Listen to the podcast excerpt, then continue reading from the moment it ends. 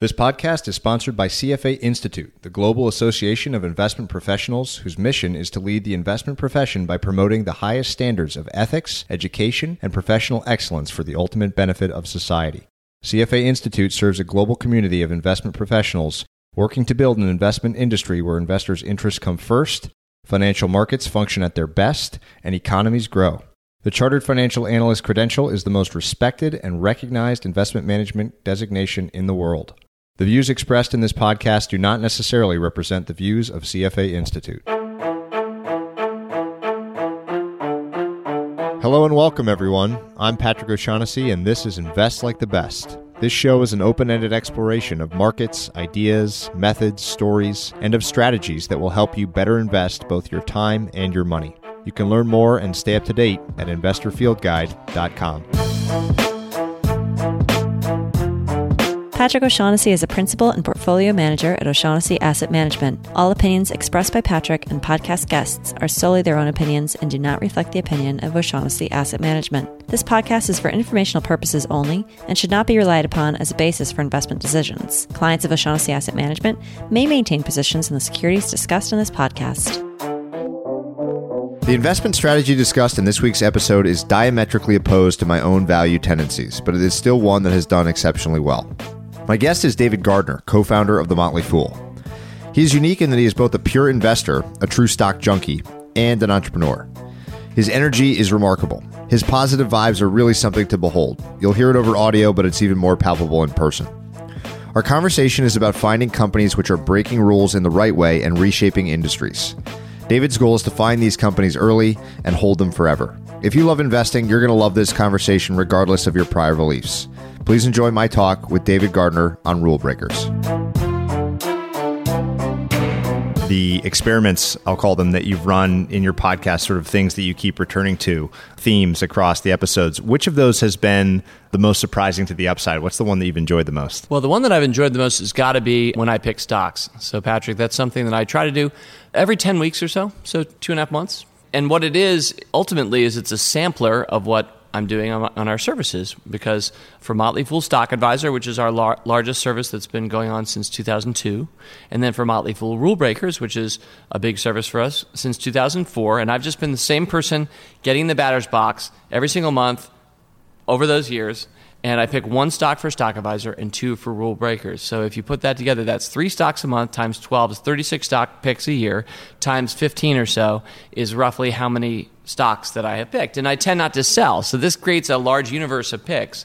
And what I try to do that I really enjoy doing on my podcast is pick five as a sampler and just put it out there and score it and then I come back a year or two, three later and say, what do we learn? Has so that's been the most fun. How much overlap is there when you're talking about a stock? Is it ever the same stock, or are those always distinct new picks? It might be the same stock. So in the services that I let off with, are, those are our premium services, which is really the main way we butter our bread of the Motley Fool business is a subscription based relationship that we have with members over we hope a long period of time. So for those, I will typically pick a new stock but maybe out of those 36 picks a year, maybe eight or nine of them will be a re recommendation of a previous pick. You were kind enough to send me an advanced copy of the third edition, I believe, of the book, which lays out in some very interesting detail this rule breaker mentality, strategy, mindset that you have for kind of pouring through the stock universe. And I want to explore that in some detail. I was struck by the I just love rules based frameworks and structures,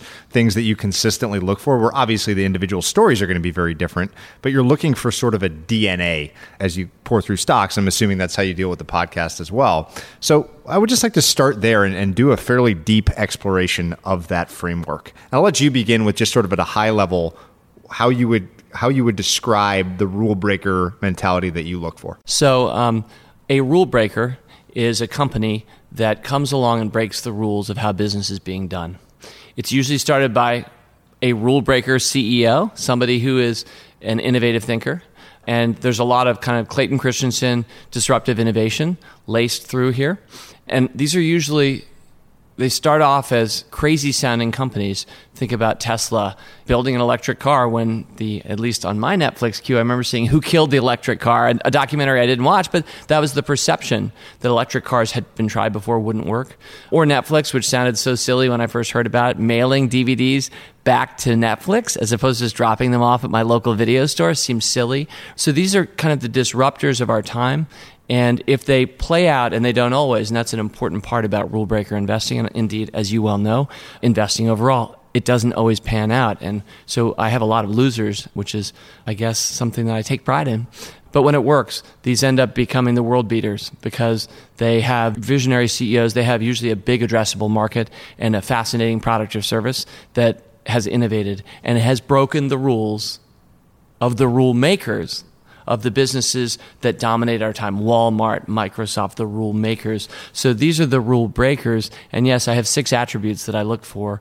And not every so called rule breaker would hit on all of them, but the six together, when it does, feels really good. And even if it just has one, two, or three, I still would be interested in a stock. As I was reading the specific chapter on rule breakers, it made me think a lot about venture capital, private, early stage investing where their checklist might look very much like yours does for public markets. Before we get into those six criteria, I'm curious if that's an area of the investing ecosystem that you've personally explored, given the kind of overlap in criteria. So, thank you for noticing that. And I do often think of the approach that I take as kind of venture capital, but for the public markets. Of course, venture capital is associated with private markets, usually with startups, but investments that most of us can't participate in. I don't have any venture capital money sitting anywhere, so I, I don't get an early piece of Uber or that kind of a thing. But turns out the good news is you can take that same mentality and you can apply it to public companies. Now, they won't be early stage startups, but some of them are still quite early stage. And by my aim is to get in ahead of most of the rest of the world. And then, and this is the key, keep holding well past most of the rest of the world. And so that means that I own Amazon at $3.21 a share and I still own it. But it also means that I have stocks that I'm always the last to sell out of as it's fallen apart and everyone else left it, you know, six months or three years ago, and I'm still holding on to the stock thinking, you know, maybe it'll come back. It's not an emotional thing for me, it's just a habitual thing, tending not to sell, which is what I've done for a few decades now. This is a really important feature of this style of investing. So I'm just going to kind of skip right there. My friend Mike Batnick has done a really interesting study on some of the best, basically, benefit of perfect hindsight, isolating the best performing stocks, some of them we've already mentioned, Netflix, Amazon, over the years, and then calculating the frequency magnitude of drawdowns that those stocks experience versus, say, the broad market or a more typical stock. And it's incredibly emotionally wrenching. I mean, 50% plus drawdowns are the norm among these names that go on to produce the best overall results. Now, drawdowns are telling you that the market has started to extremely dislike something about the prospects of this business. So you, we're going to get through the criteria of how you find a stock, the stock pick. But what are the criteria? How do you gain the conviction to hold these things? What what do you need to see to not sell Amazon in one of those 50, 70% drawdowns? So I have indeed witnessed those over and over again with Amazon, Lived them. Netflix, Tesla, Priceline. These are all have been my best stocks. In fact, when somebody coined the phrase, and I'm I don't use it myself, but FANG and FANG stocks, which I've actually lampooned on my podcast, but but when somebody did that, I said rather than create an acronym for whatever the big stocks are of our time, calculate this. What's your FANG score? I said. And your FANG score is nothing more than if you want to take Facebook, Amazon, Netflix, and Google, which is now Alphabet, so that's why FANG doesn't even quite work. But if you want to do that, how many years have you held each? Total that, and that's your FANG score, and then let's talk. So I'm all about increasing my FANG score in life. I do happen to have all four of those companies, and um, I think the, the one that I've held the shortest time was Facebook for eight years since it's public. So I have a very large FANG score, and it's based on not worrying too much about the stock, but looking at the businesses themselves. So what we always describe ourselves as at the Motley Fool, we, we're business focused investors. I know you are too. And I, I don't know Mike Batnick, but it sounds like he gets it too. And, you know, it's amazing to me. I'll give a quick example of the story of NVIDIA, which should be a new N, but I don't think it's in that acronym, but it's been a pretty great stock. I recommended it in 2005 at six. It went to 40 two years later. It dropped to five one year after that. that I didn't feel very good about that. My watching my six bagger fizzle. And then it, it kind of crawled back to 28 through the wreck that was 2008, 9, and into 10. You can look at the chart. Anybody can look this up. The chart looks very different now looking backwards over these 11 years. But from there, 2011, it sat for about five years at about 28. So here we are now at the start of 2016. Basically, I've held the stock for 10 years. It's, it's a multi bagger, but it was so f- further up in the second year of holding it. And in 2016, as you'll know and history will show, it was the top performer in the S&P 500. The stock tripled. And, uh, and so that was awesome. And then at the start of this year, I mentioned how I re recommend stocks from time to time. And part of the sauce there for me is I try to re-recommend winners. I specifically look for companies that have already done great and then I re-recommend them, which I think goes against a lot of people's psychology. So I decided everyone thinks that it's played out for Nvidia. They think it tripled last year, you've missed it, and so I re-recommended it in January of this year and I'm happy to say last I checked it's gone from like 105 to 165. So it's been another tremendous year. So we, we bought at six. Today it's 165, but you had to go 640 five, 28, sit nothing for five years, 28, and then 165 about a year and a half later. So this is kind of what you have to be used to. It's, I, and what I'll say is, oh, this is really to answer your question, Patrick, and give a quick direct answer. The business of NVIDIA didn't change anything like that. When you're a business focused investor, you're looking at you're looking at the earnings statement. Uh, you're seeing the top line sales, the bottom line margins. Yes, it's a more cyclical company as a semiconductor, but you know these companies never experience anything like the death-defying drops that stocks like Amazon have had. Not at all with their with their actual performance. I don't know who the quote was from, but it's something like price fluctuates much more than underlying fundamentals, and there and therein lies the opportunity. And your notion of I love the Fang score, right? Of a of a true long term focus as perhaps the last true edge that exists in public markets. We we know and we've watched. You know, I know personally a lot of the guys that are driving this competition. The competition to predict next quarter's earnings and trade around it is vicious. That is a game that I guarantee anyone listening, myself included, will lose, with maybe a few exceptions. But the ability to have a stock selection strategy that's rules based, repeatable, that is oriented towards the long term is perhaps an advantage that will never go away or is one of the greatest remaining edges. So that brings us to your actual list of criteria because I think without this list, you wouldn't be able to build the conviction that you would need to hold for that long.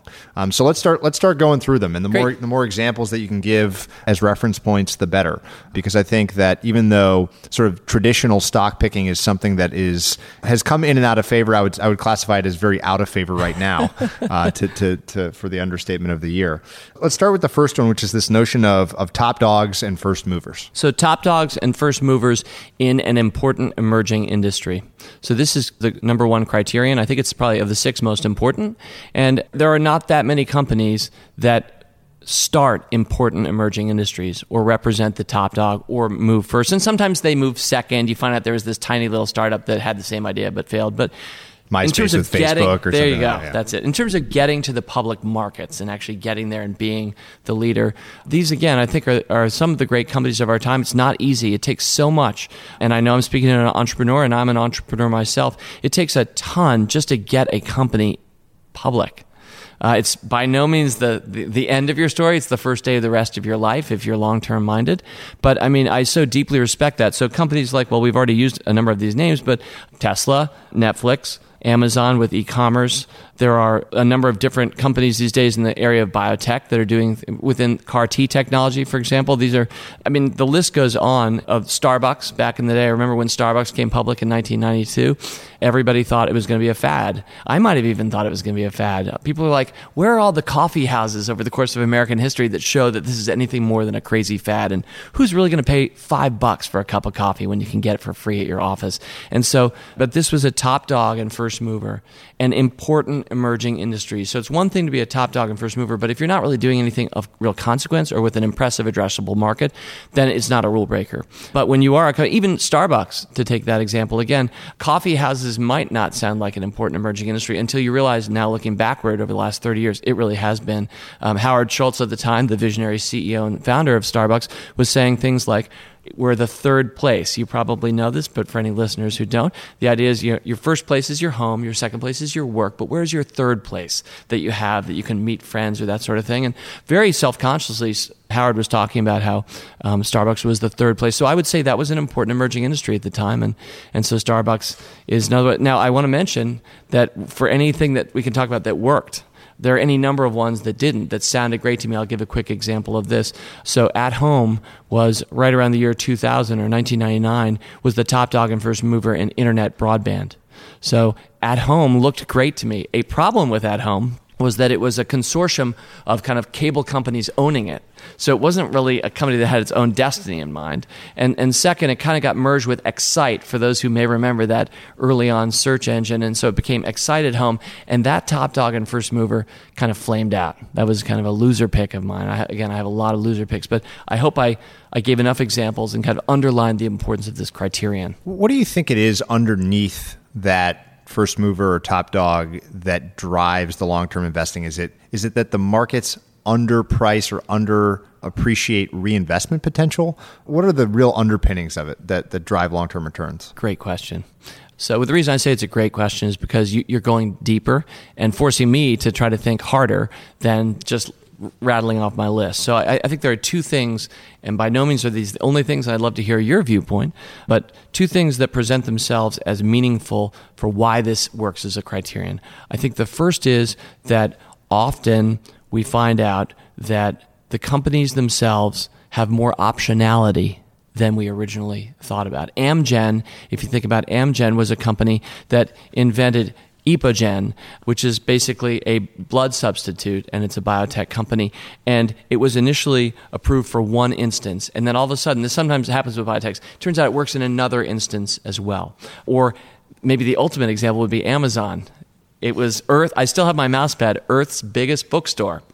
Turns out they could sell other things than books, but the market doesn't see that initially. It doesn't rate that. It's not that I see it. I mean, I think I did actually see it with Amazon, and I don't think it took a genius necessarily, especially in retrospect, to see that. But it is very powerful when all of a sudden it turns out there's a second, third, fourth, fifth business line or possibility. And especially in such a tech driven world where new technologies are coming up all the time and everything's speeding up and evolving, you have to be nimble. You have to be able to be flexible and adaptive. When you have optionality, you really can do that in a way that if you don't, you're kind of locked into one potential future. Our chief investment officer at the Motley Fool, Andy Cross, said this helped me uh, insight about how I think about 10 years ago. He said, you know, Buffett looks for companies with one definite future. It's like See's Candies, it's Geico. No. It's basically, yeah. yeah. And that's what he loves. And that's why he says, quote, I don't invest in technology, end quote, because he doesn't know how it plays out. And he said, by contrast, Dave, you basically love companies with infinite possible futures. And I think that that was apt. So I've used that line since then to talk about how I love to find lots of possible futures. So number one is optionality. I think that's a big thing. We don't recognize just how much when you're the leader. Another of my favorite lines, when you're the lead husky, the view never changes. So I love the companies that are the lead huskies because they take our Iditarod sled and, and they take us off in whatever direction, sometimes crazy directions, often in the forest when no one thought you should go into the forest. Turns out there's a shortcut in the forest or a better approach. So I love the companies that are the lead huskies because they take us other surprising places, especially when they have a great visionary person whacking, you know, the whip and getting the dogs moving because we're able to go places no one ever thought you could go before. So optionality, optionality, optionality. The second one is probably just that, and this is a key dynamic with the later one, but when a company is the leader and it's in an emergent phase, it always, almost always looks overvalued and that's a that's a critical dynamic to recognize and early on in my career I didn't get this and then I started to realize it and I've made it a big thing for the last 20 years or so is I love it when people call something overvalued it's a great buy indicator. And as you well know, Patrick, a lot of these companies may not even have profits. A big question was how will Google even make money? It's a free search engine. That was the big dark cloud that was hanging over Google stock back in the day, or Facebook. How will they actually make money? Which now seems comical to look at those companies in retrospect. And I can't say that I was the brilliant visionary that saw the power of how much advertising they could drive. But I think that these companies looked overvalued to people. They don't they either don't have earnings or they have huge price to earnings ratios and that is a beautiful thing. It brings us to the second point which is this notion of visionary leadership. And all of, maybe not all, but most of the companies that you mentioned, I couldn't, for example, name NVIDIA's CEO, but all the other ones have CEOs who are incredibly famous. I think the consensus is that they are indeed visionaries. And uh, again, back to this notion of compounding your wealth with very long holding periods.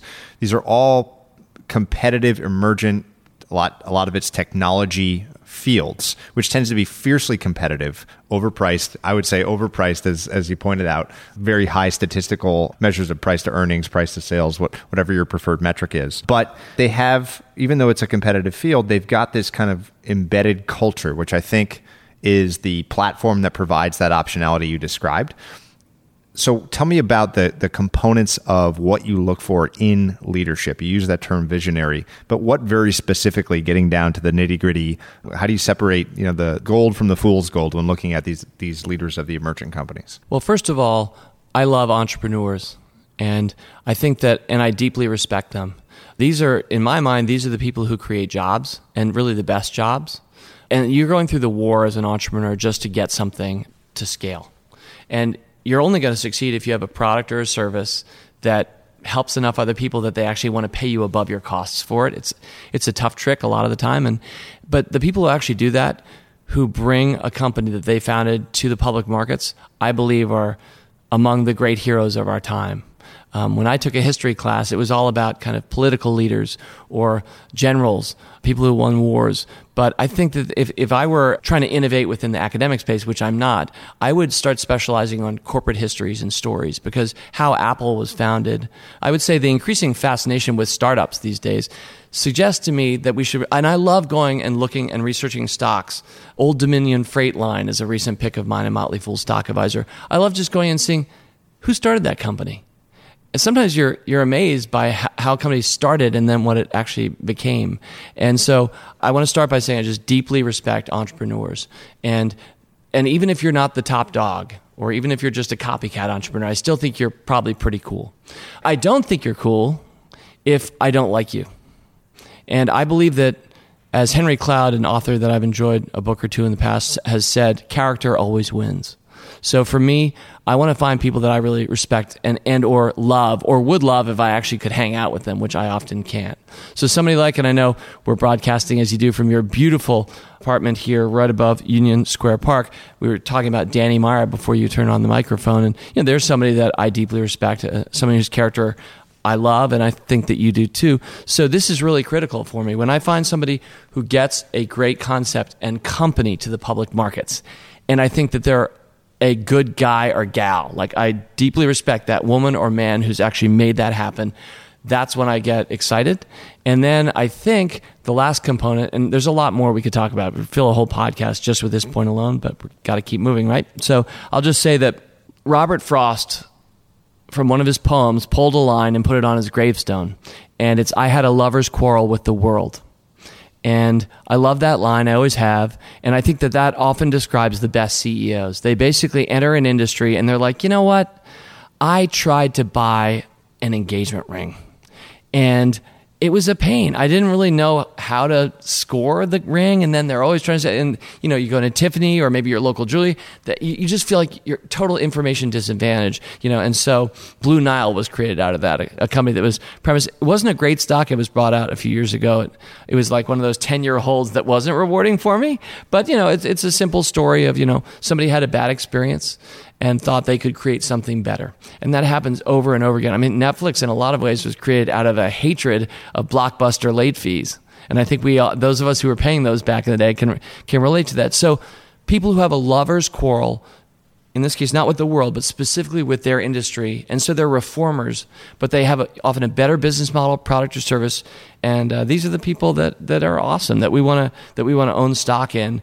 And so, yes, you're, you're owning the jockey a lot of the time when you take this approach to investing. The second piece of that second criteria is smart backing. Can you describe what you mean by smart backing? Absolutely. So, certainly, where money comes from matters. While I don't spend a lot of time in the venture capital world, there are various firms and people that I that I respect pretty sure, Patrick, you know a lot more people in that world or th- than I do. So this is not something that that I would describe myself as authoritative about.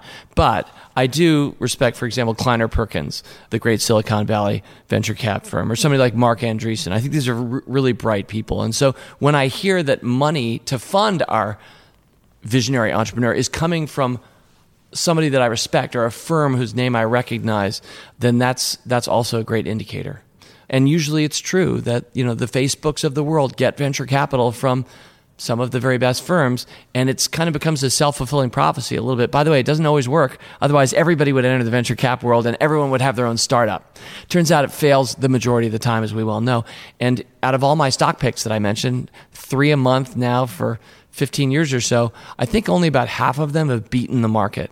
And I premise everything I do on beating the market. But the good news is the ones that beat the market, as you well know, wipe out actually in full. Just a few picks wipe out all of my losers taken together. So this is a really important mathematical point that a lot of people miss. But yeah, venture cap, baby. This is one of my favorite little nuggets of quantitative research, which is that when you look at public market stock returns, the best returns come from stocks that begin their run in the most expensive statistical bucket. But the most expensive statistical bucket as a group is by far the worst performer.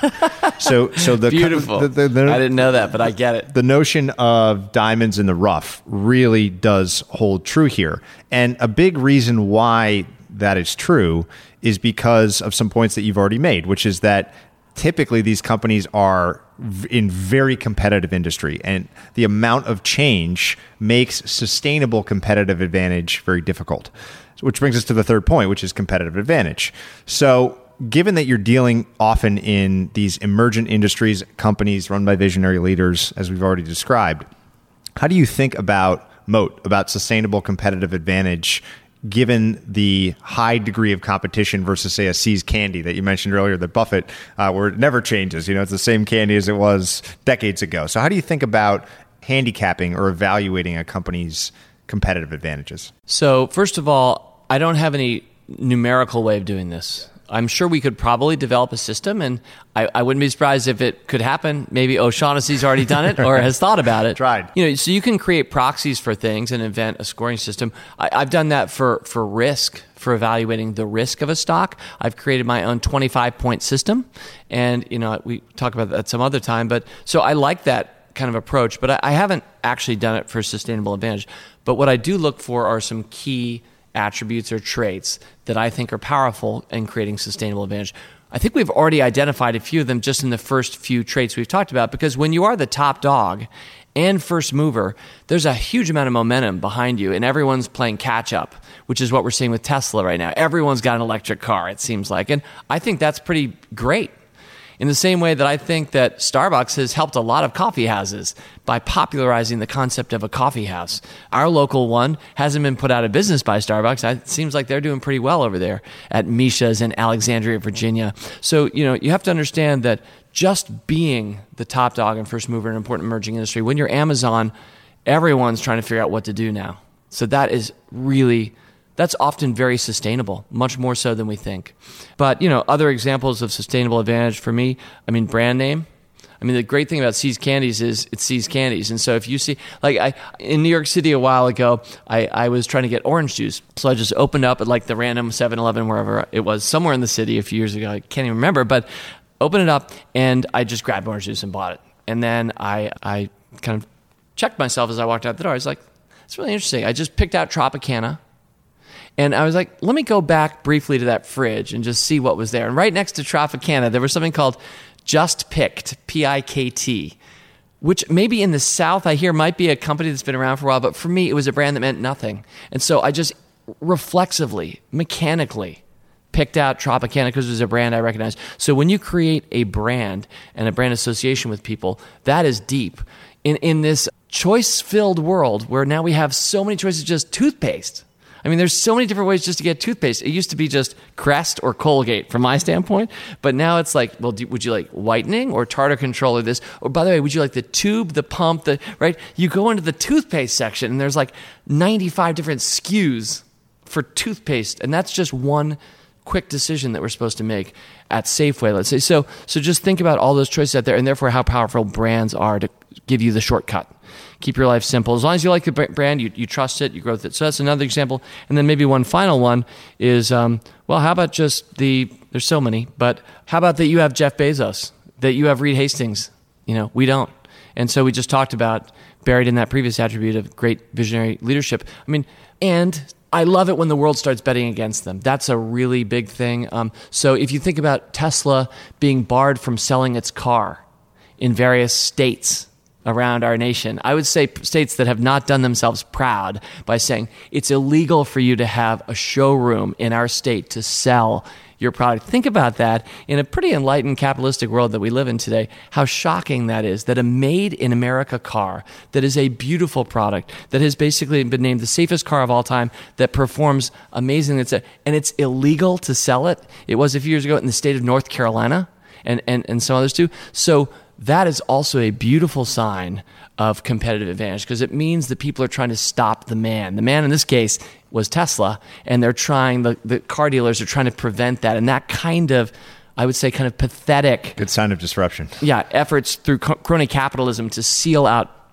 competitors will never work. It never does work, and it's usually a great sign as well. So these are all sustainable competitive advantages in ways that maybe wouldn't be textbook. Given how intimately related it is for you, I want to push on that concept of brand by kind of turning it around and, and talk to you less as an investor, more as an entrepreneur about the Motley Fool itself. So, talk about to what extent it has been deliberate the development of that brand. So, so how would you think that the what do you try to foster in the brand of the Motley Fool um, over the years? So, I think when we first started, I mean, I picked the name out of a book of quotations to figure out what to call the newsletter for our parents' friends, which is how the Motley Fool started in 1993. A newsletter for our parents' friends. It was for anybody, but only our parents' friends would actually pay us 48 bucks a year. So, so I want to get into more detail here. so, like, where were you? How did the, it's you and your brother? How did how did the original idea? Like, what is the moment of conception for this idea. Okay, I appreciate that. So I had just quit the only job that I've ever had because I don't consider what I do today a job. I love what I do. And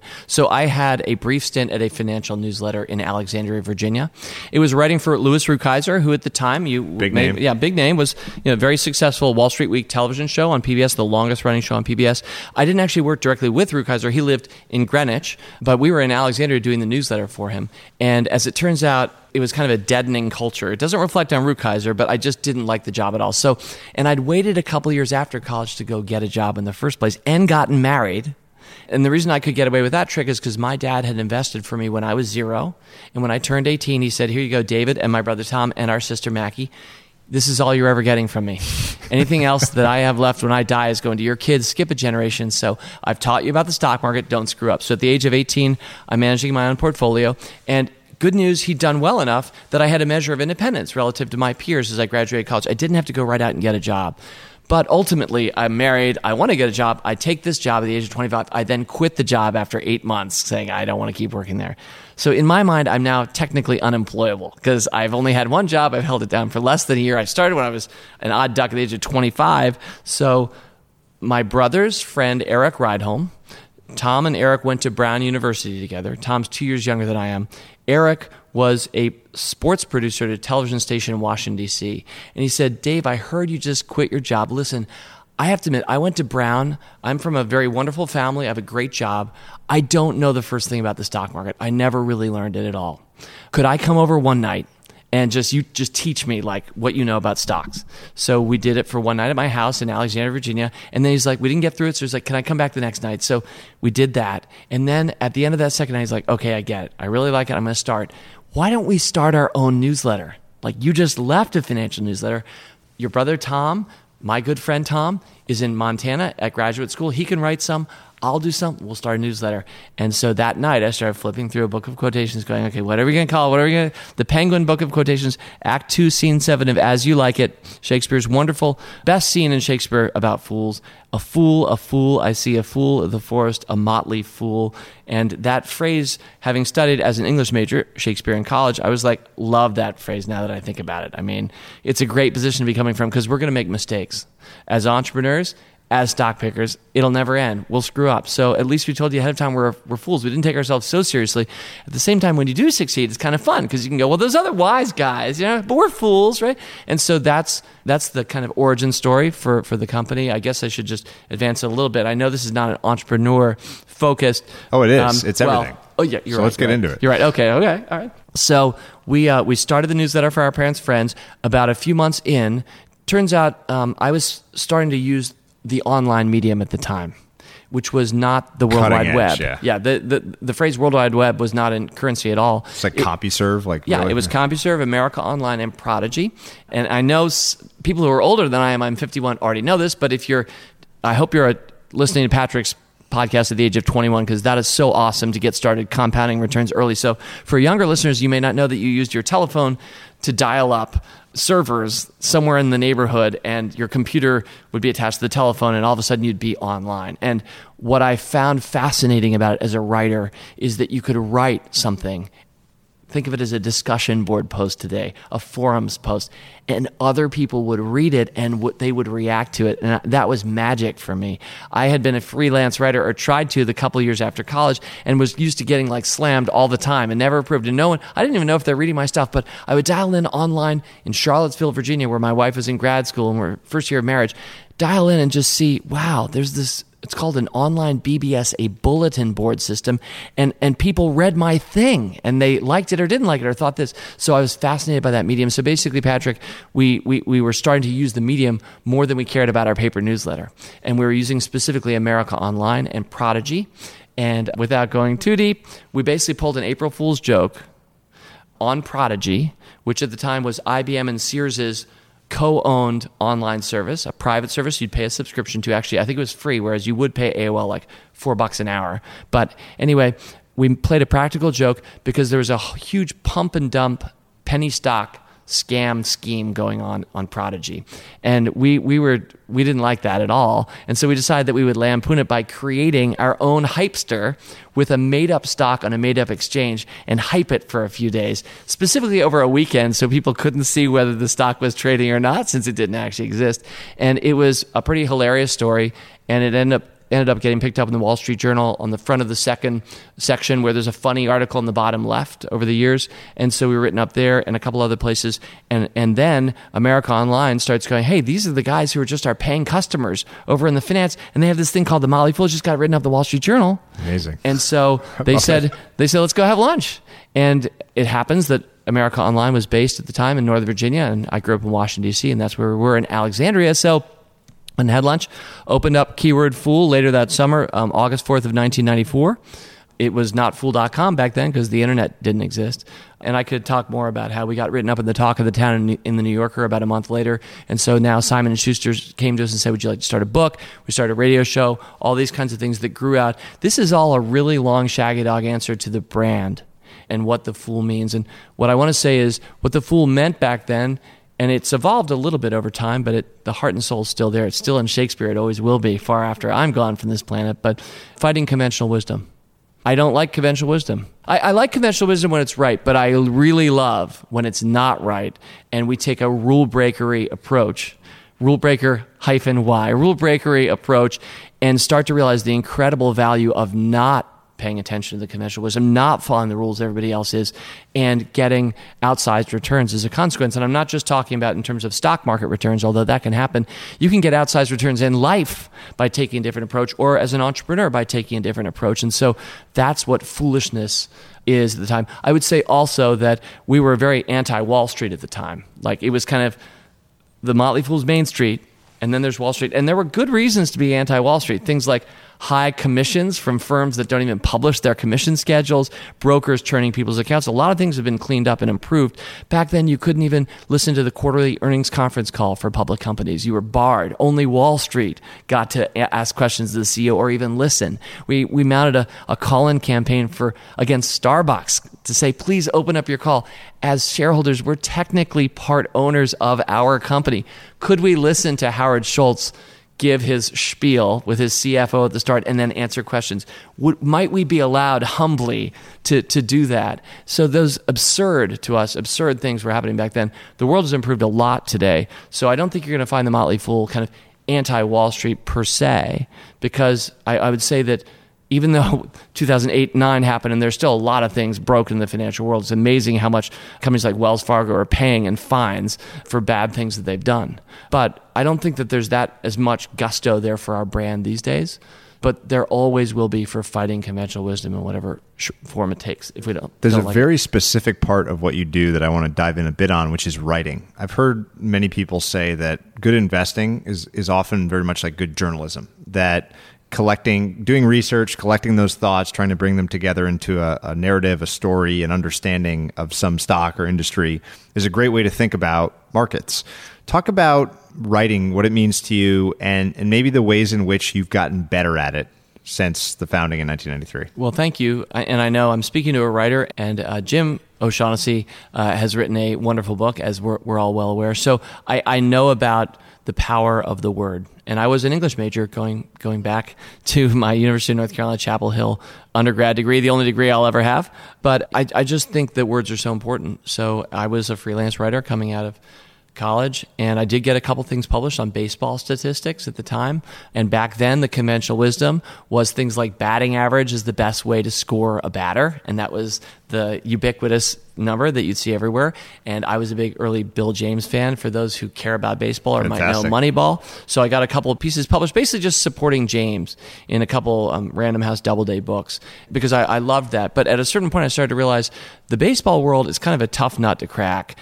Whereas I could instead devote my energies in future to the stock market because the beauty of the stock market is we can all get down in the field ourselves.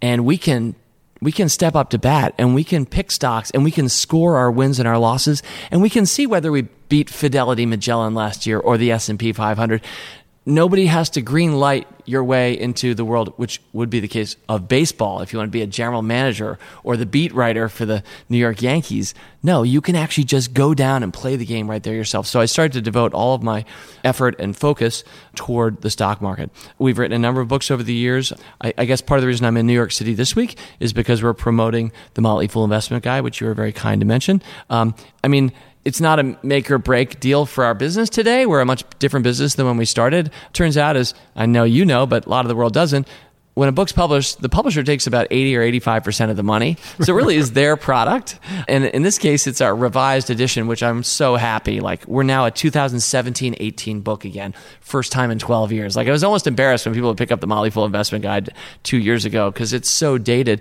So now it's fresh and written for today. It's only like 12 bucks. We make like two bucks. I mean, it's, but really to, to round out the question, Patrick, I, I have written essays over the years for Motley Fool, Stock Advisor, and Rule Breakers for more than 12 years, writing kind of the opening essay.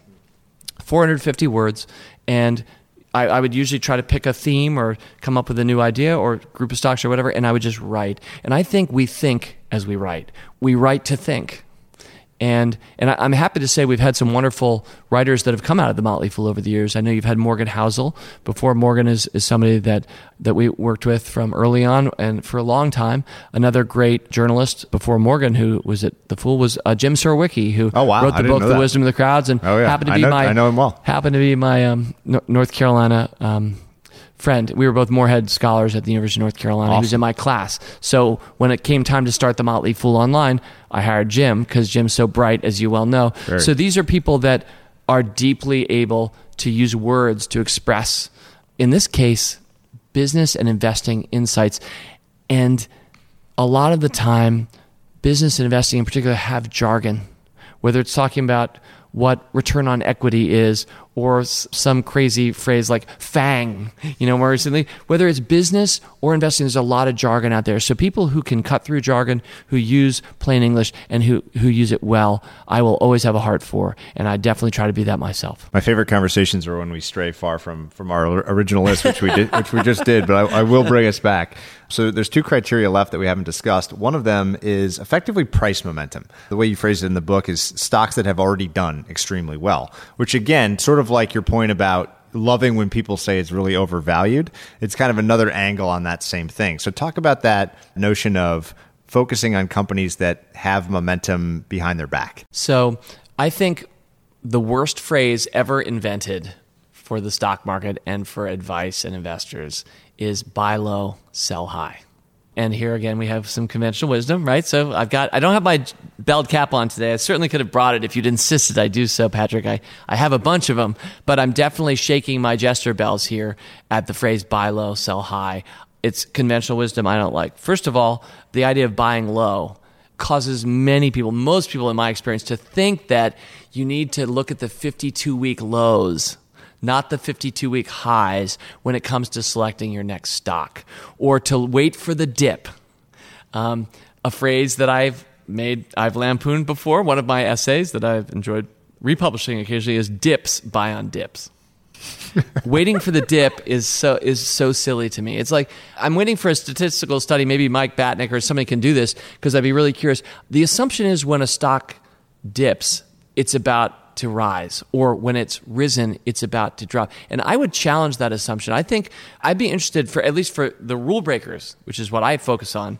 When a stock makes a 10% gain, I wouldn't be surprised if it turns out it's much more likely to make another 10% oh, gain sure. than not. But most people don't get that.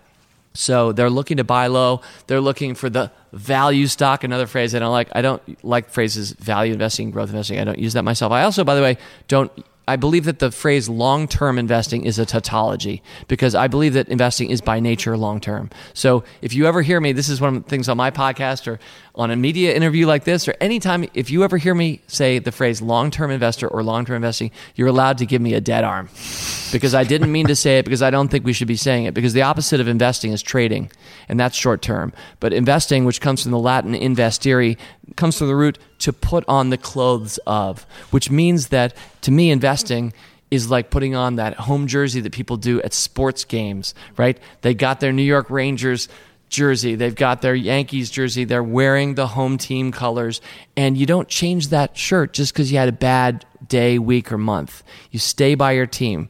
Very similar for what I call investing, what the way we, we should be, behave with our capital. So to put on the clothes of it's right there baked in the word invest and investing.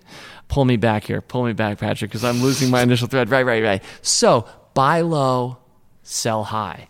All right, what, what else is horrible about that phrase? Sell right away. As soon as you bought low, it has you thinking, okay, okay, when do I sell? What's my target price? I need to have, and this is another, as long as we're going to have fun as people who love words and just attack conventional wisdom, I'm going to go after the phrase sell discipline. There's a lot of people will say like, "What's your sell discipline?" I always, I always love that because first of all, very few people ever say buy discipline, and frankly, buying is so much more important than selling. And the idea is that you're really disciplined because you know you have a sell approach. And I guess that sounds good if you're a financial planner or a broker and you've got your suit on and you're talking about your firm and you're solid, you've got a sell discipline. But for me, the sell discipline is don't sell. If you want to be disciplined and successful as an investor, I have a buy discipline. So um, so buy low, sell high, and high is sounds good. I um, that's the one You're with us uh, on of the one. of the four words that, that I'll I'll say. But unfortunately, it was shot full of holes through the first three words. So strong past price appreciation. In my experience, this is not just true of investing. It's also true of business. It's also true of life. The winners keep on winning. In fact, if we're just going to keep tar and feathering phrases that I don't like. Let's do it. Thank you. You're open to it. I appreciate it. I mean, I don't really like the phrase "the rich get richer" because it it causes invidious distinctions as if it was wrong or you know. Of course, the rich get richer. You're rich if you have capital. You don't have to have a ton of capital. I know people who are way way richer than I am. But turns out when the stock market rises 10% a year, when capitalism lifts all boats over time, of course, everyone gets richer. The poor get richer too.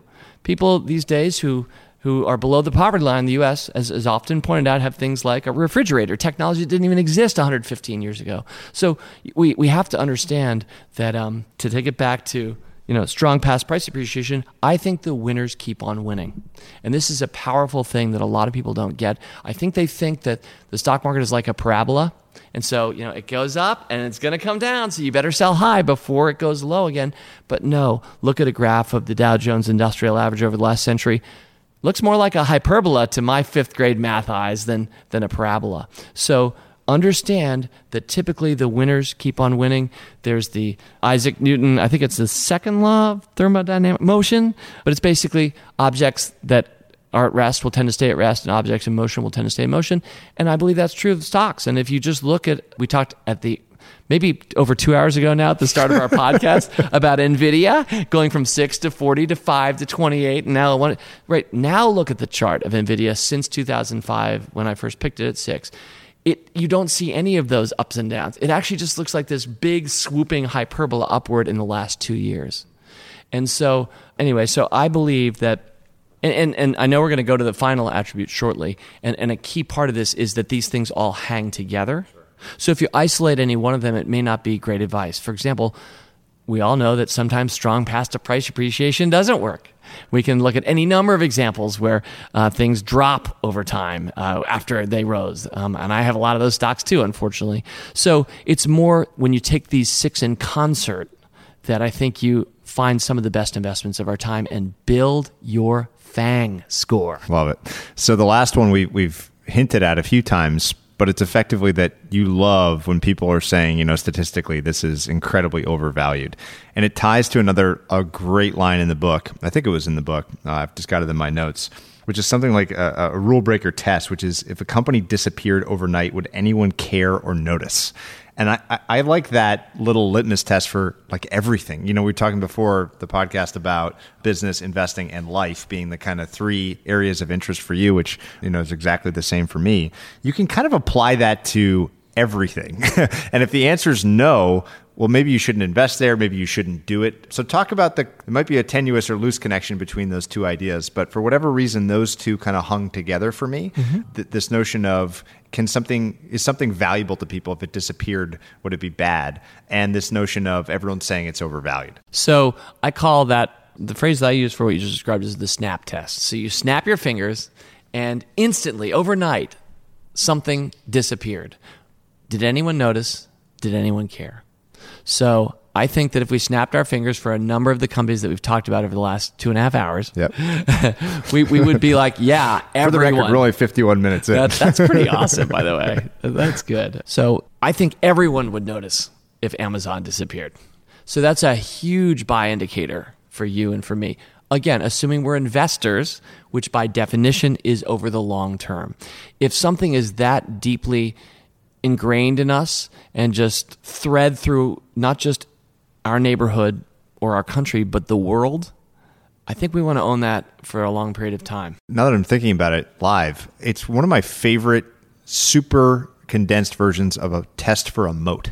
So pe- people always talk. There's a lot of different dimensions of moat. I've talked about it with some really smart people. We've already talked about brands, switching costs, things like this, network effects, etc. But kind of all of those things, the snap test applies. That if if you could just pull something out and very easily replace it for whatever function it fulfilled fungibility. in your life, fungibility. That's probably not a good thing, uh-huh. unless you know, from my perspective, it's like a deep value stock, which you know empirically tend to do can do very well.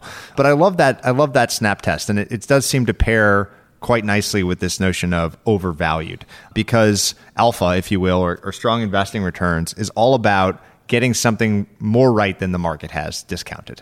And it seems like the problem amongst these, you know, more exciting, I'll call them growth stocks. And I don't like the term, but they, but they certainly grow fast. So maybe the term is, is okay, is that they've, all of those names you've mentioned have spent almost their entire public market history overvalued or in that very expensive category.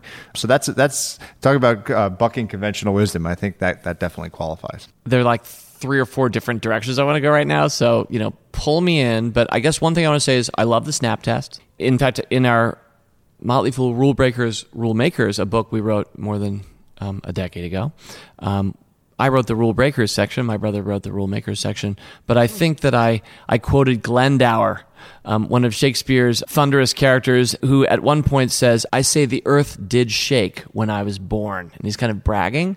But I use that phrase to say that those are the rule breakers. The earth does shake when they're born. When Facebook is born, you may not have noticed it really at the time, but really the earth did shake. And now think about how it really is shaking the earth with 2 billion people using Facebook every day or every month or whatever their numbers are. So, and, and, I also want to say about the snap test that it doesn't always work. And, and anything we've talked about doesn't always work. I keep waiting for one of my failed stock picks to do better. Twitter. For me, if if you snapped your fingers and Twitter disappeared tonight, that's a huge problem. I think I think the world would notice. And yet, it hasn't worked very well. And there are other factors, of course one of my big things in life is context and understanding when context is different from one thing to another. So, a weakness of a rules based approach that any of us might practice can be when context kind of makes it clear to you that maybe you shouldn't have applied the rule or that attribute in that particular context because of other factors that a simple system might miss.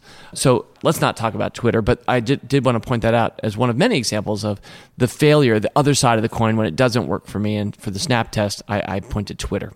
And again, the story's not over, so I remain long. You, you've already heard I tend not to sell. So we'll see how Twitter plays out. But let's get back to, to overvalued. So, overvalued is probably the most rule breaker attribute of all. I did say the first one, top dog and first mover, is maybe the most powerful or important, but the real special sauce, if there's any magic that I brought to the world when the earth shook in a much less meaningful way when I was born, I think it might be that I realized how beautiful the conventional wisdom of overvalued could help an investor, an individual investor like me. So there are two dynamics I want to speak along. The first is what overvalued even means. And the second is why this works so well for, for rule breakers. So the first one is basically what is overvalued? How do we establish value? How do we all agree on a certain valuation techniques or attributes that we deem to be the proper way to value, and therefore there are over and undervalued things. I grew up with a dad who weaned me on the stock market. I already talked about that, and you know, Value Line we would subscribe to. So I grew up with the big black tome of Value Line, and they always had their timeliness ratings for the stocks. And I think Value Line proudly will say that those you know those ratings have beaten the market over the course of time but my dad always encouraged me not to really pay attention to the timeliness but he did teach me you know things like price to earnings ratio, price to sales ratio, other ways of valuing stocks, how much cash is on the balance sheet, debt to equity, these kinds of things.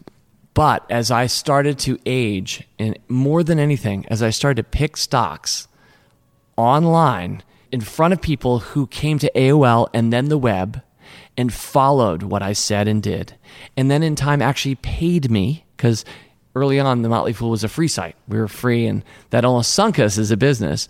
But once people are really following you, you it's incumbent upon you to learn and to figure out what works best and to change and evolve and adapt over the course of time. So I started to realize I'll give my quick classic example for me. Yahoo, back in the day when Yahoo was an amazing company and a golden stock. I had it calculated to be worth something like $25.62 and at the time it was trading at 29. So I said, well, Yahoo is, quote, overvalued, end quote. And when it hits 25, I will buy the stock. It never did hit 25. Split adjusted, it in effect went from 29 to approximately 1,000. That wasn't the first time I'd seen that. It had happened to me a few times before that, and I determined at that point I am never going to do that again. That is ridiculous. And it was overvalued because I had my classic traditional valuation technique, and I don't want to talk anymore about Yahoo. I want to move on to the more important points. But but what is establishing the proper way to value things? And the key insight that I've had is that most valuation techniques are numerical, based on relationships on the financial statements of companies, and involve ratios and comparing those against other such companies. That's the heart of the way valuation is often taught. I never, again, I'm an English major, so I didn't go through, didn't get, didn't, never got an MBA or anything. Certainly won't ever have a CFA. So maybe I'm wrong about this these days, but in my experience, You're right. people are doing it that way. But my key insight is all the really important things that determine what wins in business. N- not all. Many of those things are not captured on the financial statements. A few quick examples, redundant with some things we've already said. Where's Jeff Bezos on the financial statements of Amazon? Where's competitive advantage, sustainable competitive advantage? Where's where's the number for that that I can do a ratio off of? Is there an assumption that all CEOs add value or are some CEOs subtractors? Should you be docking numbers on the statements if that CEO's the CEO as opposed to that other CEO is the CEO? Maybe most important of all, and what I would say is the single defining word for, for my approach to investing innovation. Who's innovating? And by the way, where is that captured on the balance sheet or the cash flow statements? So I've just kind of quickly, and, and I'll throw out one more, which is very important to the Motley Fool as well culture. Do people like That's to work at one. this company? Do people love to work at this company? Or is there a very high turnover? Are people flaming their company? Do people say they hate their company? Uh, my brother has done some great work in this area. And the way Tom often puts it is when you look at corporate America and you think of a canoe with 10 paddlers, and the, the, the canoe is a company, and the paddlers are the employees, and these are the ratios of employees, approximately three in 10 are paddling forward. About four, five, or six are just sitting there and one or two are in the back paddling backward. And that's average corporate America. And by the way, corporate America is better than a lot of other corporate blanks if you look at other countries in the world. It is hugely powerful when you actually have seven people paddling forward and no one paddling backward. And so, where is that captured on the earnings, cash flow, or balance sheet statement? And so, the key insight, I think, Patrick, is that all the things that really matter, there's no number for them. Instead, people are using what they can do ratios off of and then build trading algorithms off on top of that. And they're totally missing, and I know this as an entrepreneur, they're totally missing how important the vision and the CEO is, the culture of the company, can it innovate or not, et cetera. And in a world where everybody wants to plug numbers into their spreadsheets and then start automating stuff it's amazing. And I, you said earlier, one of the great edges left to us is being long term. I agree with that. And I also think that one of the great edges left to us, or at least some of us, is that you actually use the right side of your brain or you look at the other side of things. In this case, qualitative, not quantitative. And it's much easier to do if you're an entrepreneur and you're actually living that and doing that yourself. So I said that there are two angles I wanted to do overvalued, and that's one of them that all of the metrics that people are using are missing the most important things that actually determine who wins over time. I would love to get one example, and I'll just let you pick the company. Morgan told me to ask you about Netflix, but you can Okay. choose Netflix or, or anything else. Okay. To describe your actual process. So you're sitting outside of DC in an office. What are you actually doing? What is the process that you use to find a stock that you want to explore? When you find one, what are you actually like physically doing with your time? that ultimately leads to that buy discipline that's so important. And told through the example of any stock of your choosing, I think would be a fascinating kind of final window in our conversation into your process. Okay. So let's go with Netflix. I mean, the reason it's good to go with an example is because there's not a single process. There are probably three big buckets that I pull my ideas from. One is my own use of things, classic Peter Lynch. Peter Lynch style. And and the good news for me is that I tend to be an early adopter type. So I buy lots of gadgets that I end up having in a closet that didn't end up working out, but I but the ones that do are big. So as I said earlier, my aim is to kind of get ahead of the mainstream and use my own tendency to buy stuff and use stuff as a proxy for people once they figure it out after. I, and by the way, I'm always behind all the bleeding edge people, right? There are people in Silicon Valley right now building stuff that I won't even hear about for three years. But if it comes public and I research it as a stock, often most people haven't at that point tried Netflix yet. So that's a big bucket where I get it. Another big bucket is our community, the Motley Fool. I mean, our discussion boards, we have a site called Motley Fool Caps where people come on and rate stocks themselves. And how many ideas do I get from that? I mean, it's just tremendous. Or just discussion board postings. You know, we've built up a community online with our discussion boards of tens of thousands of people over the course of time who talk about that they just went into Chipotle and it was empty or not. And, and so that kind of, I guess, scuttlebutt, boots on the ground research, the internet enabled and we've harnessed that and I've always used that and I've loved that. So those are ones that don't come from me. Those are ideas I've never heard of before, but I found out through some community member at the Motley Fool. And then probably the third bucket would just be looking at the world and saying where are things going and, you know, holding my finger up. So for example, the Internet of Things as a recent example, that's like a really important thing to me. And so while I didn't have personal experience with it, and I might not have seen somebody on our discussion boards talk about it, I started saying that seems really big. Machines talking to machines. Let's get let's get involved in that. So the process in this particular case, Netflix, was me doing the first of those three. Me trying out the service. In fact, I got to hear. I was at an Allen and Company, the investment bank conference years ago, and saw Reed Hastings speak. And I got up and asked him the skeptical question of, you know, really? Are, I mean, people are really going to do this with DVDs, mail them in? And he was like, yes. And uh, and then I found that I was within a year or two of that, and and or you know, Twitter really 140 characters, you can build a whole platform, and Turns out, yes.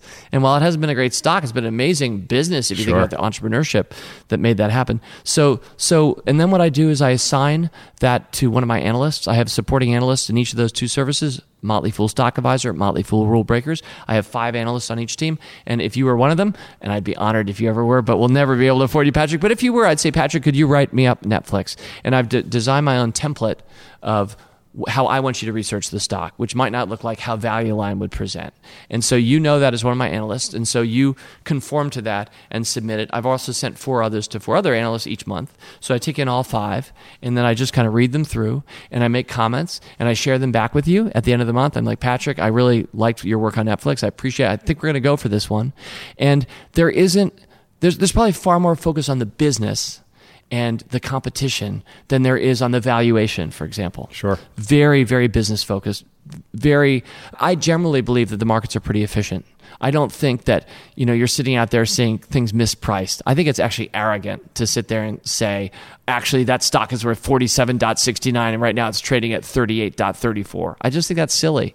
I think that the markets are too dynamic and smart to sit there and leave something be you know dramatically mispriced by eleven dollars um, right now. Because instantly if that were true buyers would would be coming in and, and buying that up to the price of, no buyers and sellers every day are shaking hands right now as we speak on the prices of companies. I don't sit there saying they're wrong.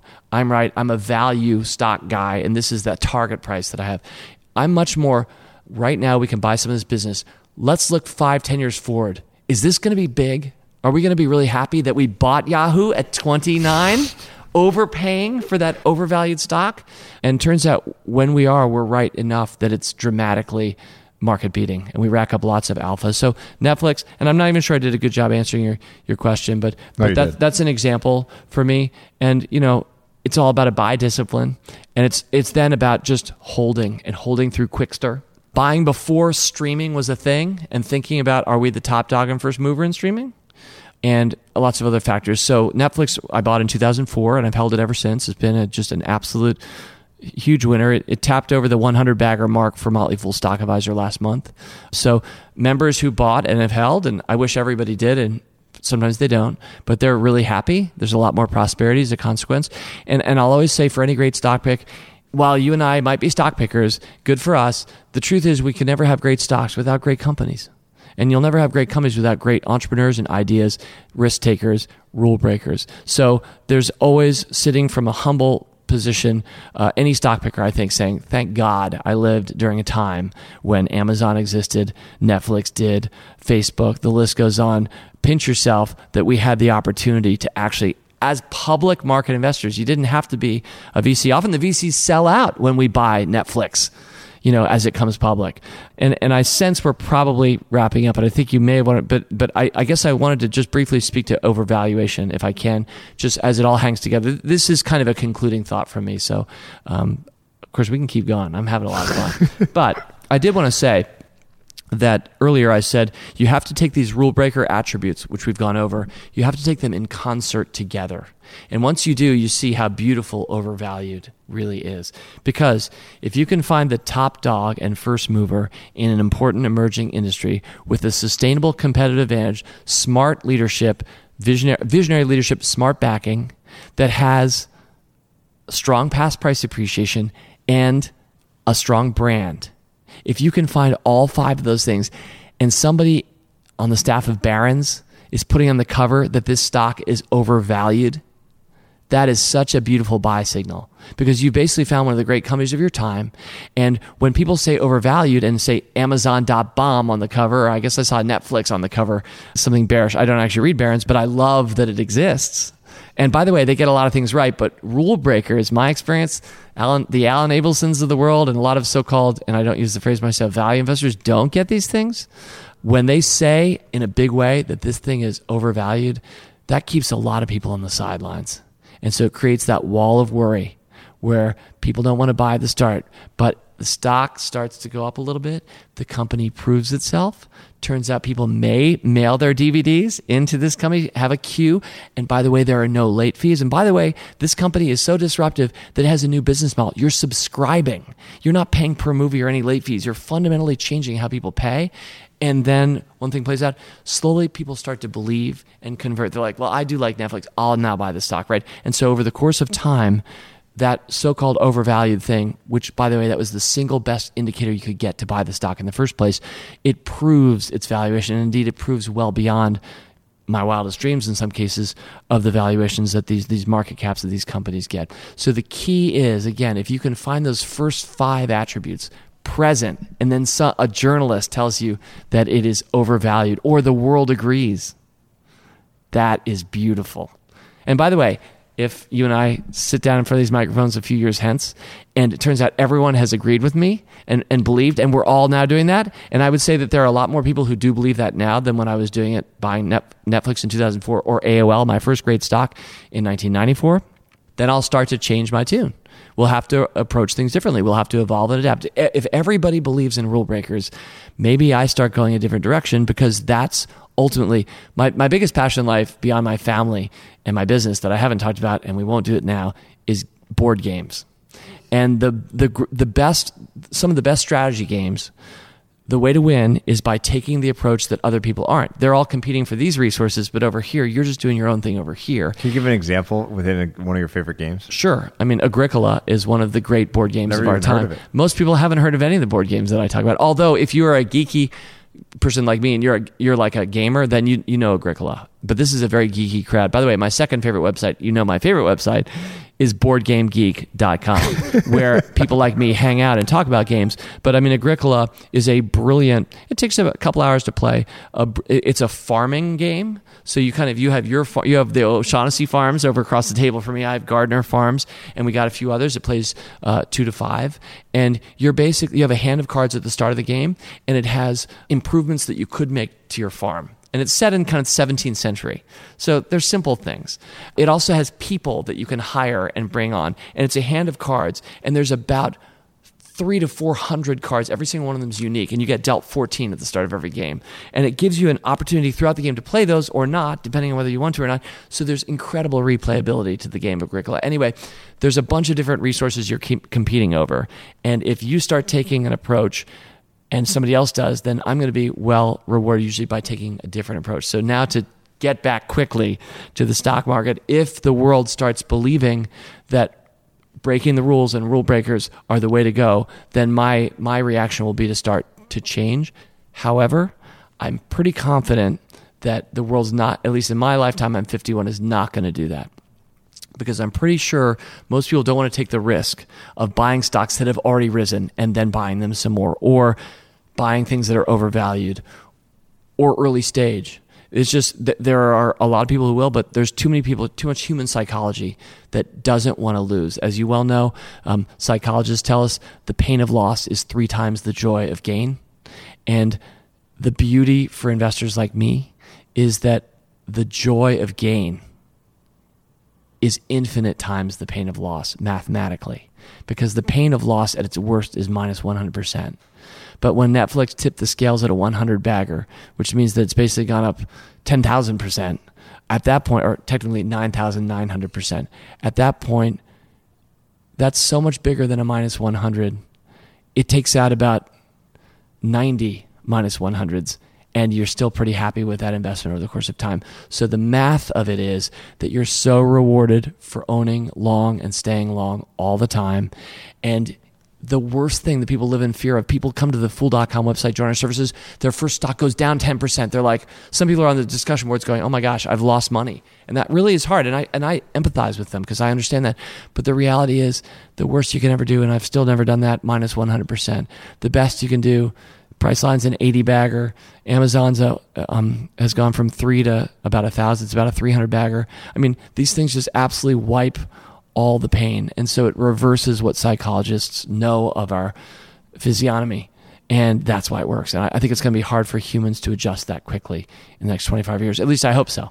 I, I, have so enjoyed this because I, I, people hear me talk a lot about this notion of blind spots, and everything we've talked about today is basically the one massive blind spot of the quantitative approach to investing, which by definition mostly has to live within price and financial statements. And there are certainly strategies that work extremely well there, have historically, and have in real time but there's no way of seeing everything that we've talked about today. It's a great discussion of how there are many ways to approach markets, to, uh, to approach investing, and that those things should very much suit the person's personality. Because just like you talked about, you can't quantify culture culture lasts. So does character and personality. And therefore, an investment strategy should fit that personality because then it will last through difficult times.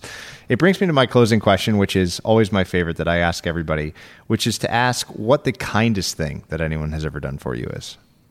Um, I, I, I would probably, I would probably say just that my father invested for me because it's led to to everything else that that I've been able to do. And so he he was not an investor professionally himself. He was a lawyer. His dad had invested in the stock market, and he did, and he did very successfully. The Washington Post Company, I grew up in Washington, D.C., that's where Tom and I are from, was a tremendous stock. He held it for a few decades. Warren Buffett was on the board, the Graham family. It was a great company, and it was our hometown newspaper. But I mean, dad took the time to save money, a hard trick for many people, many Americans to do, and to forego spending that on something that he would have enjoyed and put it into a kid who was just born's account and added to it over the course of years and then didn't just build that he then taught it and sat me down while other kids are playing wiffle ball. We're there going over value line and learning what a net profit margin is which is a really great thing to know. So i mean kind can it's a beautiful word it can mean many things. So maybe i could even think of better answers but when i think of the effort that he made and how profound that was in my own life, and then how I've tried to magnify that through starting a company and then reaching as many people as we can about the stock market. I have to I have to think of that as my knee jerk. Fantastic. Well, this has been uh, really one of the most enjoyable hours I've spent in some time. Um, so thank you for your time, and I hope we can do it again in a couple of years. I had a great time, Patrick. Thank you. Keep up the great work. Hey everyone, Patrick here again. To find more episodes of Invest Like the Best, go to investorfieldguide.com forward slash podcast. If you're a book lover, you can also sign up for my book club at investorfieldguide.com forward slash book club. After you sign up, you'll receive a full investor curriculum right away, and then three to four suggestions of new books every month. You can also follow me on Twitter at Patrick underscore Oshag, O S H A G. If you enjoy the show, please leave a quick review for us on iTunes, which will help more people discover Invest Like the Best. Thanks so much for listening.